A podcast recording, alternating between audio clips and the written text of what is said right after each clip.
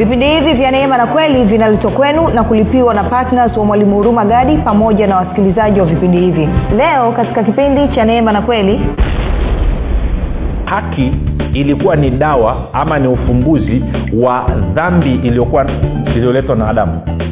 Na nikakwambia utukufu ni ufumbuzi wa mauti iliyoletwa na adamu tunakwenda sawasawa kwao kama dhambi iliingizwa duniani na mwanadamu na matunda ya dhambi ni mauti maanaake ni pia na mauti pia iliingizwa duniani na mwanadamu. Na kwa maana hiyo anayeweza kuondoa dhambi ulimwenguni na kwa sababu hiyo kuondoa mauti ulimwenguni ni mwanadamu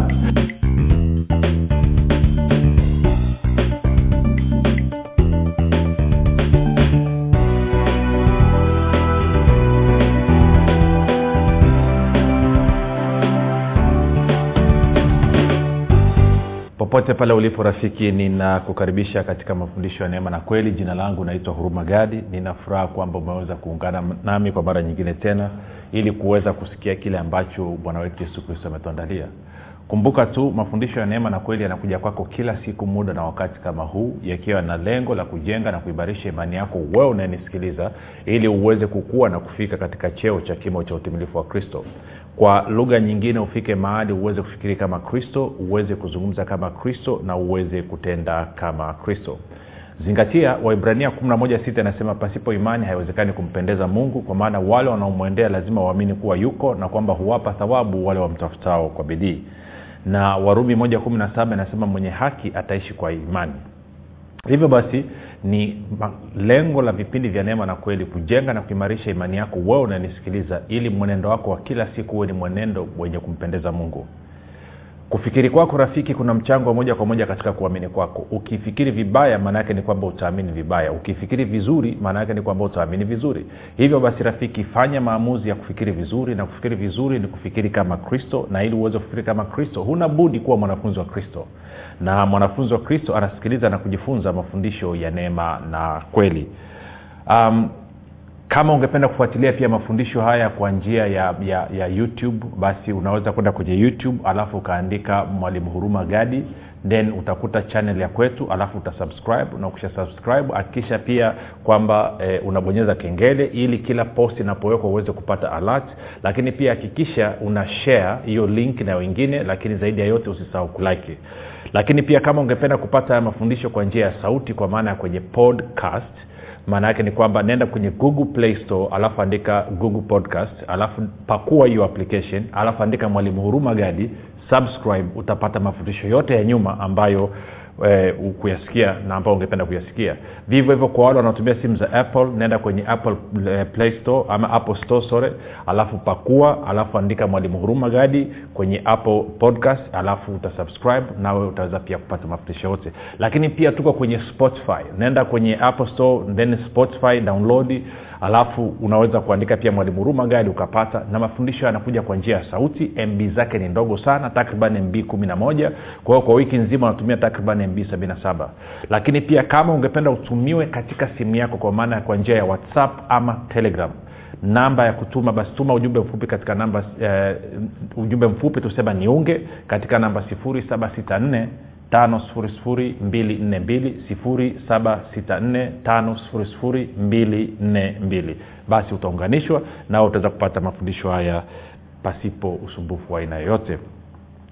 Ni kushukuru wewe ambaye umekuwa ukisikiliza kila siku na kufuatilia mafundisho ya neema na kweli ninasema asante sana kwa uaminifu wako asante kwa kuhamasisha wengine na asante pia kwa kuwafundisha wengine na kuwashirikisha kile ambacho umejifunza. Kumbuka kuna watu sitakaa niweze kuwafikia lakini wewe una uwezo wa kuwafikia. Kuna watu hawatakaa wakubali kunisikiliza mimi lakini wako tayari kukusikiliza wewe. Kwao usiache kushirikisha wengine. Nikushukuru pia wewe ambaye umekuwa ukifanya maombi kwa ajili ya kwangu mimi pamoja na, na, na, na, na timu yangu pamoja na vipindi vya neema na kweli na wasikilizaji. Asante sana kwa maombi yako. Na mwisho nikushukuru wewe ambaye umefanya maamuzi ya kusema nataka vacas eh, kuchangia ama kuwa patna wa vipindi vya neema na kweli za kuhakikisha kwamba injili ya kristo kweli ya kristo inasonga mbele kupitia vipindi vya neema na kweli katika redio. Kumbuka kama navyosema kila siku kuna watu ambao hawana namna nyingine yoyote ya kuweza kusikia injili isipokuwa kwa njia ya redio. Hawana namna yoyote ya kufikiwa na kweli ya kristo isipokuwa kupitia njia ya redio. Na kwa sababu hiyo basi tunapopeleka injili kwa njia ya redio ama mafundisho ya kristo kwa njia ya redio maanaake ni kwamba tunafikia wakati watu wengi kwa wakati mmoja. Kwao kila unapotoa kila mwezi na kuchangia gharama maana yake ni kwamba unasema mimi nimeamua kwamba kweli ya kristo ienee katika taifa la tanzania. Kama wewe unanisikiliza kila siku na unasema mafundisho haya yanakubadilisha yanakujenga yanakuwezesha nataka ujiulize swali hili. Vipi kama mimi ningeamua kukaa na hii kweli mwenyewe na familia yangu nisingeamua kushirikisha watu wengine wote? Labda wewe usingejua. Kitendo cha mii kuchukua hatua na kushirikisha watu wachache tukaingia gharama tukaja kwenye redio kufikia wewe na wewe leo hii unafurahia basi hebu na chukua hatua hiyo hiyo. Na wewe hebu panda mbegu hiyo hiyo ambayo si tulipanda katika maisha yako. Amua kwamba na wewe kwa mapato yako pia utaanza kuwa patna wa vipindi vya neema na kweli ili tuweze kupeleka injili iweze kufika katika taifa zima la tanzania na wakristo wote na watu ambao watasio wakristo waweze kusikia kweli ya kristo na waweze kufanya maamuzi ya kuingia katika ufalme wa mungu. Baada ya kusema hayo basi nakupa ongera sana wewe ambao umefanya maamuzi hivyo na nakupa ongera wewe ambaye pia unasema nitajiunga kuanzia siku ya leo tunaendelea na somo letu linalosema umefanana na kristo umefanana na kristo. Sasa kama nilivyosema hapo nyuma na nitaendelea kusema tena of course bibilia inasema kwamba mtoto mchanga hana ujuzi katika neno la haki. Labda tukaangalia kidogo pale alafu tuende kwenye waibrania mlango wa tano waraka wa ibrania mlango wa tano alafu mstari ule wa niende moja kwa moja kwenye pointi mstari wa kumi na tatu nadhani. Anasema hivi yeye ambaye e, e, no, no, ngoja ngoja mstari wa, wa ya, mstari wa kumi na tatu. Anasema hivi kwa maana kila mtu atumiaye maziwa hajui sana neno la haki kwa kuwa ni mtoto mchanga. Na tunafahamu petro anasema kwamba kama watoto wachanga tumieni maziwa ili muweze kukua sasa shida ni kwamba kwenye kanisa letu la tanzania watu wamekuwa wamekaa kwenye utoto uchanga kwa muda mrefu. Wamebakishwa kwenye steji ya nepi ama steji ya pampas kwa muda mrefu. Kwa maneno mengine mafundisho yamekuwa siku zote yako kwenye mambo ya awali kabisa. Kwa hiyo yameshindwa kukuza mkristo na wakati umefika tuweze kukuza mkristo. Sasa anasema mkristo aliyekomaa mkristo aliyekuwa mkristo ambaye ni mtu mzima ni yeye ambaye ana ujuzi katika neno la haki. Kwao mafundisho tunayokuletea spesha tunapofundisha kwamba umefanana na kristo hili ni, ni fundisho ambalo linakutoa katika hali ya utoto mchanga na kukuweka katika kuwa mtu mzima kiroho. Kwa hiyo ukiona inakuwa ngumu ngumu kidogo usijali ndo sehemu ya kukua wenyewe kwao dawa yake ni nini? Ni kusikiliza tena na tena na tena tuko sawasawa na ndio maana wewe uliyejifunza ukaanza kuelewa ili neno la haki na ukaanza kuelewa ukristo ni nini unapoenda kuzungumza na mtu mwingine edha ni mtumishi ama ni mtu wa kawaida alafu akaanza kukubishia na kuparura jua unaongea na mtoto mchanga. Kwao usibishane sana usiwe mkali sana usigombane. Elewa tu huyu ni mtoto mchanga akikuwa ataacha. Tunaenda sawasawa rafiki? Baada ya kusema hayo turudi sasa kwenye warumi 8 29 warumi na najua moja nikwambia kitu rafiki. Ndio maana mimi huwa sina muda wa kubishana na mtu yeyote infact hata mtu akituma meseji kwangu ya kijingajinga simjibu. Kwa sababu ni mtoto mchanga aelewi akikuwa ataacha. Na kuna bahati mbaya sana wengi watakufa pasipo hata kukua. Alafu itabidi wakienda upande wa pili wakafundishwe. Alafu akiwa upande wa pili watakumbuka kwamba kuna jamaa tulimwacha duniani anaitwa hurumagadi alikuwa anafundisha haya mambo tukapuuza. Kumbe ni bora tungemsikiliza. Sasa ona tumekuja upande wa pili mbinguni tumeingizwa chekechea haleluya tende warumi nane hadi thelathini. Anasema maana wale aliowajua tangu asili aliwachagua tangu asili wafananishwe na mfano wa mwanawake ili yeye awe mzaliwa wa kwanza miongoni mwa ndugu wengi. Na wale aliowachagua tangu asili hao akawaita. Na wale aliowaita hao akawahesabia haki. Na wale aliowahesabia haki hao akawatukuza naomba nisome kwenye biblia tafsiri ya neno uh, mistari hii miwili alafu tupige hatua. Anasema namna hii maana wale mungu aliowajua tangu mwanzo pia aliwachagua tangu mwanzo wapate kufanana na mfano wa mwanawe yaani kristo ili yeye yaani kristo awe mzaliwa wa kwanza miongoni mwa ndugu wengi. Na nao wale mungu aliotangulia kuwachagua akawaita. Wale aliowaita pia akawahesabia haki. Na nao wale aliowahesabia haki pia akawatukuza. Sasa nirudie tena kukumbusha. Nitaendelea nikirudia haya mambo ili tuweze kuyaelewa. Sikiliza rafiki. Nilikuambia vipindi kadhaa na hata kipindi kilichopita nilikuwa nakueleza hivyo hivyo. Iko hivi. Kabla haujazaliwa mara ya pili kabla ya kumpokea yesu kristo kuwa bwana na mwokozi wa maisha yako wewe ulikuwa umeungana na adamu. Wewe ulikuwa ni sehemu ya adamu na baada ya kuzaliwa mara ya pili kwa maana baada ya kumpokea kristo wewe umeungana na kristo. Haujaungana na adamu. Kwao kuna mabadiliko ambayo yametokea. Na nikakwambia hilo nataka ulijue kwanza tutalirudia. Lakini hapa tunaona kwamba nilikwambia hivi uokovu sio wazo la mwanadamu.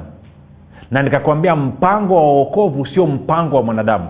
Na nikakwambia kusudi la uokovu chimbuko lake sio mwanadamu na nikakwambia ukitaka kuwa salama kuhusu uokovu basi lazima utafute wazo la mungu kuhusu uokovu ni nini mpango wa mungu kuhusu uokovu ni nini na kusudi la mungu kuhusu uokovu ni nini kwa sababu gani? Kwa sababu mwasisi wa uokovu ni mungu sio mwanadamu. Na kwa maana hiyo kama ukifika mahali ukakuta maele, maelezo ya mwanadamu yanapingana yanakinzana na maelezo ya mungu kuhusu uokovu ninakushauri achana na maelezo ya mwanadamu chukua maelezo ya mungu kama unakuta mwanadamu anakueleza kusudi la uokovu ni tofauti na kusudi la uokovu ambalo mungu anasema achana na hilo la mwanadamu chukua kile ambacho mungu anasema. Kwa nini? Kwa sababu rafiki mwisho wa siku kiti cha enzi utakachosimama mbele yake hutasimama kwenye kiti cha enzi cha mwanadamu hutasimama kwenye kiti cha enzi cha dhehebu lenu hutasimama kwenye kiti cha enzi cha huduma yenu wala hutasimama kwenye kiti cha enzi cha kiongozi wako. Utasimama kwenye kiti cha enzi cha kristo na kwa maana hiyo kama ni kutoa hesabu utatoa hesabu mbele za mungu na kristo. Hutatoa hesabu mbele ya mchungaji wako wala mbele ya mwinjilisi wako wala askofu wako wala wala wala wala, wala kardinali wako wala chochote vile wala, wala kiongozi yoyote. Utatoa hesabu mbele ya mungu na yesu kristo. Na kwa maana hiyo ukikuta maelekezo yao yanapingana yanakinzana na kile ambacho mungu amesema katika neno lake bora ufanye maamuzi ya kukubaliana na mungu. Hilo nataka tuliweke wazi kabisa. Sasa nikakwambia wazo la uokovu ni la mungu. Mpango mzima wa namna huo uokovu utatekelezwa mwasisi wake ni mungu. Na mungu alikuwa ana kusudi kuhusiana na uokovu nikakwambia kusudi la mungu kuhusiana na uokovu ilikuwa ni wewe uwe mwana wa mungu. Alafu ukishakuwa mwana wa mungu uwe ni mwana wa mungu ambaye unafanana na kristo tunakwenda sawasawa rafiki. Uwe ni mwana wa mungu unayefanana na kristo. Kwa lugha nyingine mungu alipomtoa yesu kristo ambaye ni mwanawe wa pekee afe msalabani lengo lake ilikuwa ni kupata wana wengi. Nakumbuka angalia hapa. Tarudia tena ili tuweze kuelewana. Angalia ule mstari wa thelathini anavyosema tuko warumi 8 anasema nao wale mungu aliotangulia kuwachagua akawaita wale aliowaita pia akawahesabia haki nao wale aliowahesabia haki pia akawatukuza.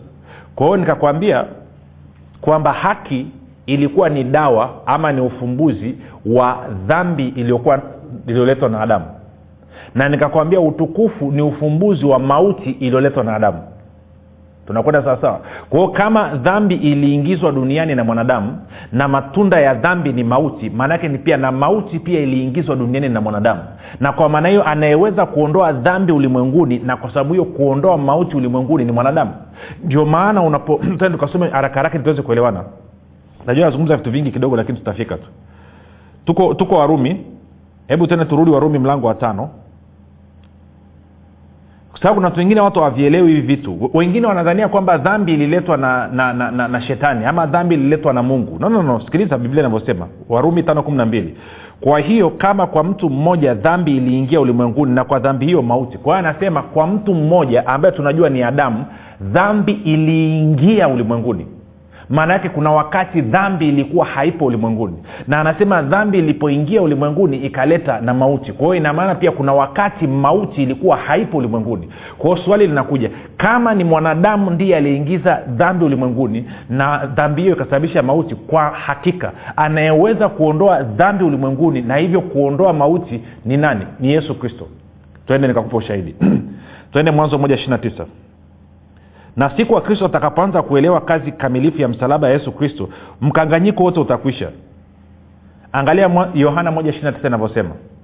Kesho yake yaani yohana mbatizaji alimwona yesu akija kwake akasema tazama mwana kondoo wa mungu aichukuae dhambi ya ulimwengu aichukuae dhambi ya ulimwengu. Kwa lugha nyingine anaondoa dhambi ya ulimwengu.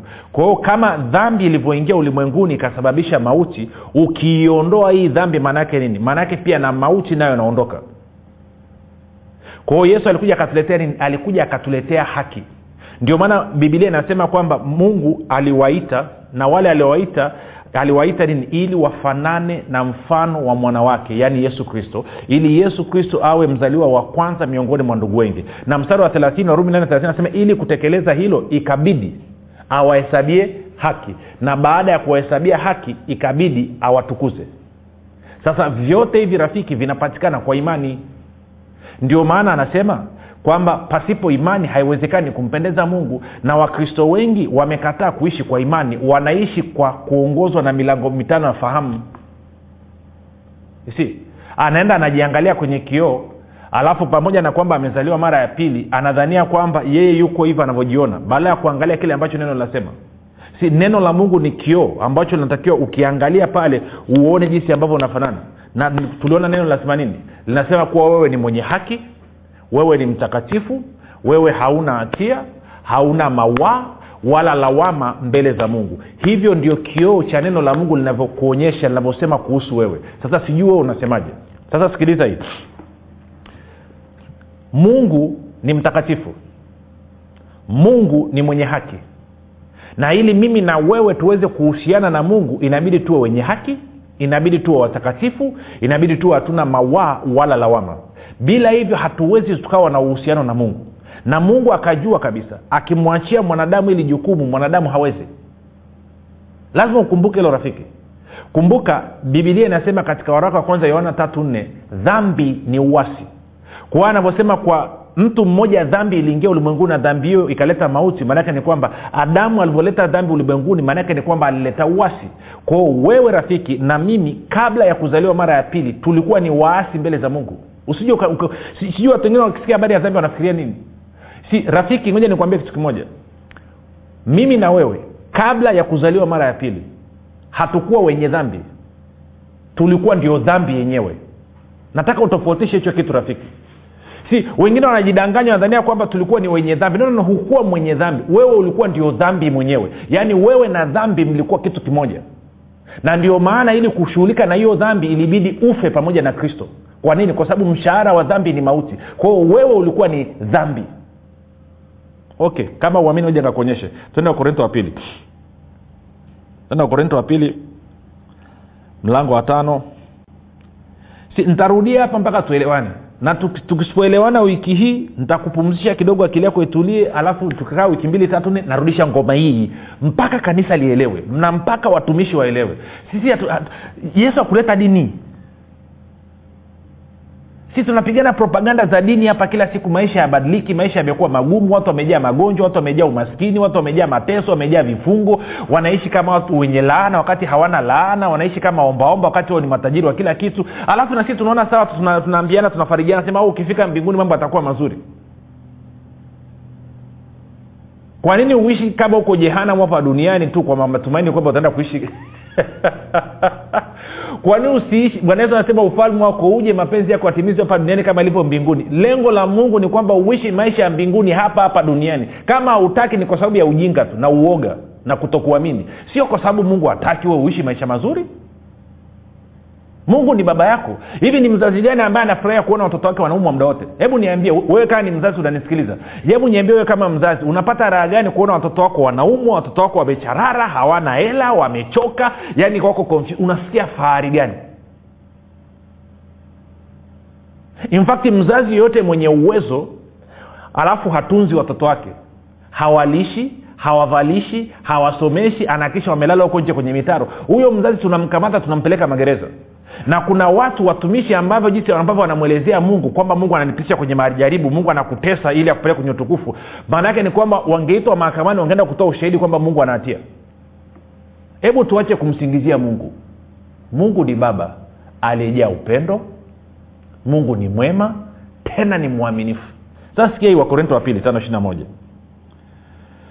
Wakorinto wa pili tano ishiri moja anasema hivi yeye asiyejua dhambi alimfanya kuwa dhambi kwa ajili yetu ili sisi tupate kuwa haki ya mungu katika yeye. Tasoma taratibu. Anasema yeye asiyejua dhambi yeye asiyejua dhambi nani? Yesu kristo.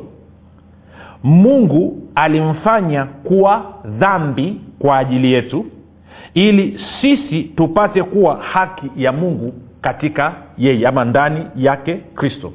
Kwa hiyo anasema yesu ambaye alikuwa hajui dhambi ambaye hakuwahi kufanya dhambi hata moja mungu alimfanya yesu awe dhambi. Ili nini? Ili wewe uliyekuwa dhambi uweze kuwa haki ya mungu. Kwa hiyo kwa lugha nyingine tulibadilishana. Yeye akachukua asili ya dhambi ikampeleka msalabani na sisi tukachukua asili ya haki ikatupeleka kwa mungu. Tunakwenda sawasawa rafiki? Yeye alichukua asili ya dhambi ikampeleka msalabani kufa. Sisi tukachukua asili ya haki ikatupeleka kwa mungu katika uzima sasa nikuulize swali moja. Yesu aliwezaje kuwa dhambi pasipo kufanya dhambi? Maanake bibilia inasema wazi kabisa yesu akuwai kufanya dhambi yote. Moja nikupeke sehemu mbili ili, ili uweze kuona. Tende kwenye waibrania waibrania mlango wa ngapi? Tuangalie mlango wa tuanze kwanza mlango wa, mlango wa pili tutasoma mstari wa kumi na saba na wa kumi na nane alafu tena mlango wa nne. Anasema hivyo ilimpasa yaani yesu kufananishwa na ndugu zake katika mambo yote apate kuwa kuhani mkuu mwenye rehema mwaminifu katika mambo ya mungu ili afanye kafara ya suluhu kwa dhambi za watu wake. Na kwa kuwa mwenyewe aliteswa alipojaribiwa aweza kuwasaidia wao waliojaribiwa. Kwa anasema yesu alijaribiwa kama sisi. Sasa mlango wa nne alafu nisome mstari wa kumi na ngapi? Wa kumi na nne basi iwapo tunaye kuhani mkuu aliyeingia katika mbingu yesu mwana wa mungu na tuyashike sana maungamo yetu. 15 kwa kuwa hamna kuhani mkuu asiyeweza kuchukuana nasi katika mambo yetu ya udhaifu bali yeye alijaribiwa kama sisi katika mambo yote bila kufanya dhambi. Kwa hiyo bibilia inasema yesu hakuwahi kufanya dhambi. Lakini wakorinto wa pili moja inasema kwamba yeye asiyejua dhambi yaani yesu kristo mungu alimfanya kuwa dhambi ili sisi tupate kuwa haki ya mungu katika yeye. Sasa swali langu ni hili. Yesu aliwezaje kuwa dhambi pasipo kufanya dhambi? Ukiweza kuelewa yesu aliwezaje kuwa dhambi pasipo kufanya dhambi basi na wewe utaweza kuelewa kwamba unawezaje kuwa mwenye haki pasipo kufanya tendo la haki. Tarudia hiyo sentensi tena. Ukiweza kuelewa kwamba yesu aliku, alikuwaje dhambi pasipo kufanya dhambi basi utaweza kuelewa wewe unawezaje kuwa haki pasipo kufanya haki si lazima uelewe hicho kitu. Si ndio nikakwambia warumi tano kumi na saba anasema haki ni zawadi. Kwao yesu alichukuaje hiyo dhambi juu ya mwili wake? Aliwezaje kufa kama mzinzi pasipo kufanya uzinzi? Aliwezaje kufa kama jambazi pasipo kufanya ujambazi? Aliwezaje kufa kama mchawi pasipo kufanya uchawi? Aliwezaje kufa kama msengenyaji pasipo kufanya usengenyaji? Aliwezaje kufanya hivyo? Aliwezaje ikakaa ikaonekana kweli amekosa? Na kwa maana anastahili adhabu ya kifo pasipo kufanya hiyo kitu ukiweza kuelewa hiyo utaweza kuelewa na wewe unawezaje kuwa mwenye haki unawezaje kuwa mtakatifu unawezaje kuwa hauna hatia hauna mawa wala lawama mbele za mungu pasipo. Kwa nini? Kwa sababu ni zawadi. Si dhambi yako wewe ndio ilimfanya yesu akafe msalabani.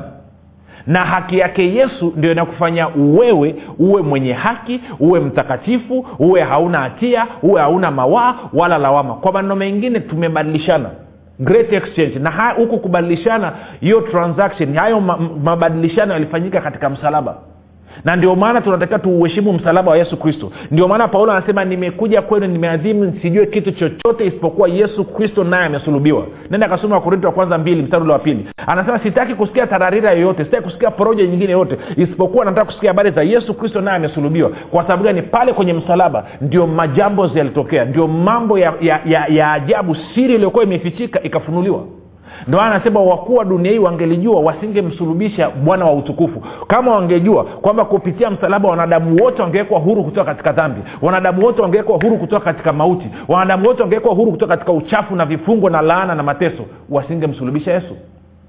Ibilisi angejua hilo wala asingemgusa na kwa nini mungu anafanya yote? Kwa nini mungu anamfanya yesu awe dhambi ili mimi na wewe tupate kuwa haki ili tuweze kuwa wana wana ambao wanafanana na yesu kristo. Kumbuka baada ya kufa akafufuka siku ya tatu. Na alipofufuka ndio sisi tukapewa nini? Tukapewa haki. Kwa hiyo rafiki wewe umeokolewa na mungu ukazaliwa mara ya pili ili uwe mwana wa mungu ufanane na kristo. Kabla ya hapo ulikuwa unafanana na adamu. Ntarudia tena lazima ufanye maamuzi. Wewe unafanana na nani? Unafanana na adamu au unafanana na kristo? Na hapo unapojifunza unafundishwa kufikiri kama kristo ama bado unafundishwa kuendelea kufikiri kama adamu? Na kama unafundishwa kuendelea kufikiri kama adamu maana yake nini hao watu wanachokufundisha si sahihi. Kwao lazima uanze kutafuta mafundisho ya kristo lakini pia mafundisho ya kristo yaweze kukusaidia kama hujazaliwa mara ya pili. Kwao kama unanisikiliza unasema mi nataka kufanana na kristo. Huwezi kufanana na kristo mpaka umezaliwa mara ya pili.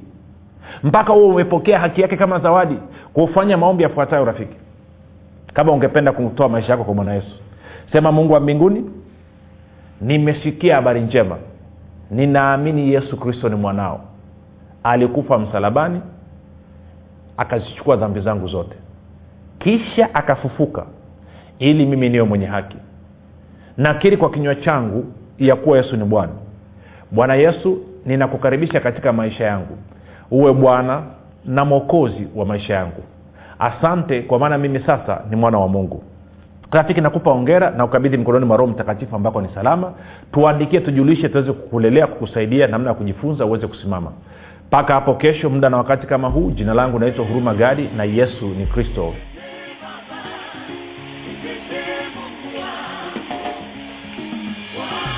hii ni habari njema kwa wakazi wa jiji la dar es salaam. Sasa mwalimu huruma gadi ambaye amekuwa akikuletea mafundisho ya kristo kupitia vipindi vya neema na kweli kwa njia ya redio youtube google podcast apple podcast spotify telegram pamoja na whatsapp anapenda kukujulisha kuwa sasa unaweza kushiriki ibada iliyojaa nguvu ya roho mtakatifu na kweli ya kristo. Ibada hizi zitafanyika katika ukumbi wa dreamland uliopo mbezi bichi bondeni jijini dar kumbuka ibada hizi zitafanyika siku ya jumapili kuanzia saa tatu kamili za asubuhi hadi saa saba kamili za mchana ambapo mwalimu huruma gadi atafunua kweli ya kristo katika nguvu za roho mtakatifu. Wagonjwa watahudumiwa na kupokea uponyaji. Wenye vifungo watafunguliwa na kuwekwa huru. Na kwa siku za jumatano ni ibada ya ushirika mtakatifu pamoja na maombezi. Itakayoanza saa kumi na moja za jioni hadi hadi. saa moja na dakika thelathini. Ibada hizi zitafanyika katika ukumbi wa dreamland uliopo mbezi bichi bondeni jijini dar es salaam. Au kwa mawasiliano zaidi piga simu nambari 764 au